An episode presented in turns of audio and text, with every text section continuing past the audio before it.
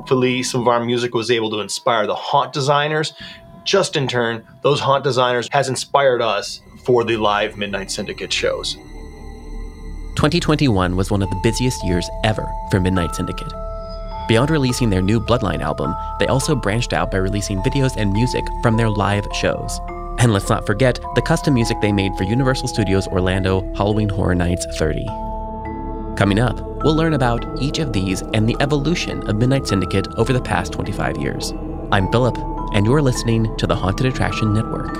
Okay, here's Edward to kick things off.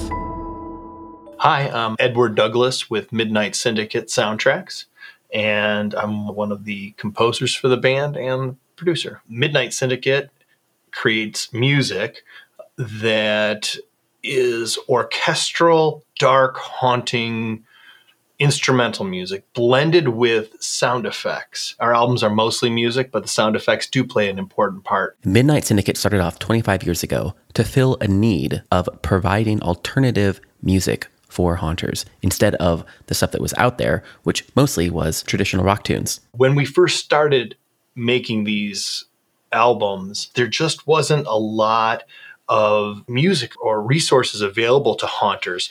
And so you'd hear a lot of the same songs, a lot of the traditional rock tunes. And so we saw a really great opportunity there. So we we took our music to all the haunts in the Cleveland area that we were familiar with. In 1999, we went to Transworld and that's where we met the rest of the haunted attraction industry and the rest is history we've just been producing albums now for 25 years and trying to focus on what haunts need and can use. I think that's what made us unique. We were a band that was actually recording our albums with the haunt industry in mind. We set up a haunted attraction registry, a real simple way that haunts could register with us, cross promote each other, but also feel that they are covered to use the music in their public performances. 2021 was one of the busiest years ever for Midnight Syndicate, and it saw them branching into a lot of places they didn't think they would go into, including launching a live album as the music industry's changed, we knew that we were going to need to start developing a live element to the Midnight Syndicate experience. And so we started doing these shows at Cedar Point. And it's a big multimedia horror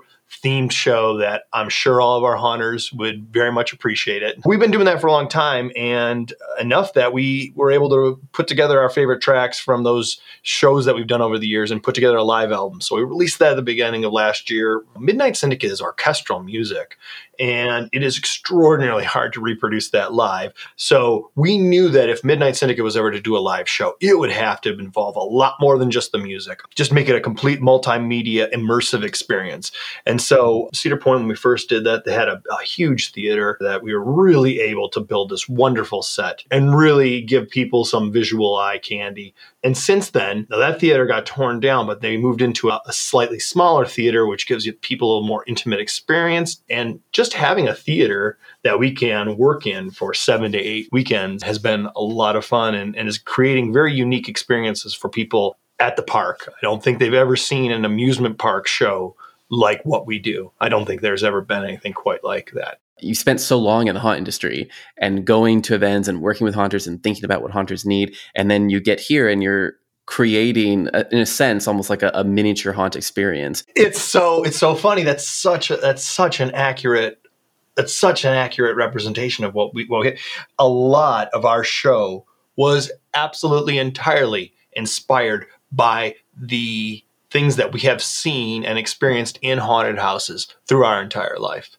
So it's like a full circle thing. Hopefully, some of our music was able to inspire the haunt designers just in turn, those haunt designers has inspired us for the live Midnight Syndicate shows. And we are definitely taking from our experience just going through countless haunted houses uh, and trying to pull some of those elements into our show. It just makes it more immersive for the audience, and especially in today. People need they need to be really feel a part of it. Cedar Point put up a poll in 2020. What show entertained you most? And we actually ranked like second in the list and it was like the greatest feeling in the world like growing up and then loving that park so much and being able to do that. Was like so freaking cool. Custom shows like this are not only great for the time of the year but they also allow midnight syndicate to write in special throwbacks to the park that locals will understand. Each show has a story and the stories can sometimes loosely connect year after year. There are a couple shows we did that were very specific to cedar point they involve the park. And I think that's really what's resonated with fans. We're not even just putting together a Halloween show or a theatrical show. We're doing a show that acknowledges where it's being held.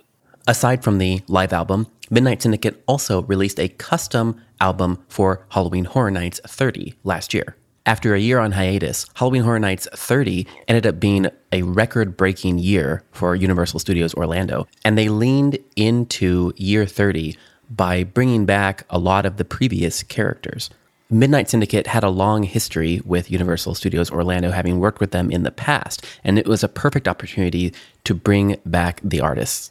When they were bringing back all the iconic characters for a haunt that just featured all the characters that people remember, like timing was perfect. So took a lot of research as we went back and tried to find out which of our songs resonated most with people that went to the event, so they hear they brought back memories. It was a lot of fun also finding those songs. And then uh, also finding some of these audio files that the Halloween Horror Nights had used, either in the haunt or on the website, and, and integrating those into things. We've only created original music for a haunt once before, and that was in 2007 when we did it for the Carnival of Carnage. Uh, year at Halloween Horror Nights. That music had never been released before, so it's kind of cool. It's like perfect opportunity to release that for the first time. It had never been out there, so you know you're pulling all this together, and it just yeah, it all just came together really nice. And and the, idea of bringing back all the iconic characters and looking back just made the artwork all flow perfectly. And it was a, it was a lot of fun, and we love working with with the team there. Hopefully, we can do more in the future. I would expect that we will be. Remember that part about 2021 being a busy year for Midnight Syndicate? Well, they also released Bloodlines, we followed up with our first album in a long time called Bloodlines, which is a prequel to one of our most popular albums, which is The 13th Hour, a Haunted Mansion theme disc.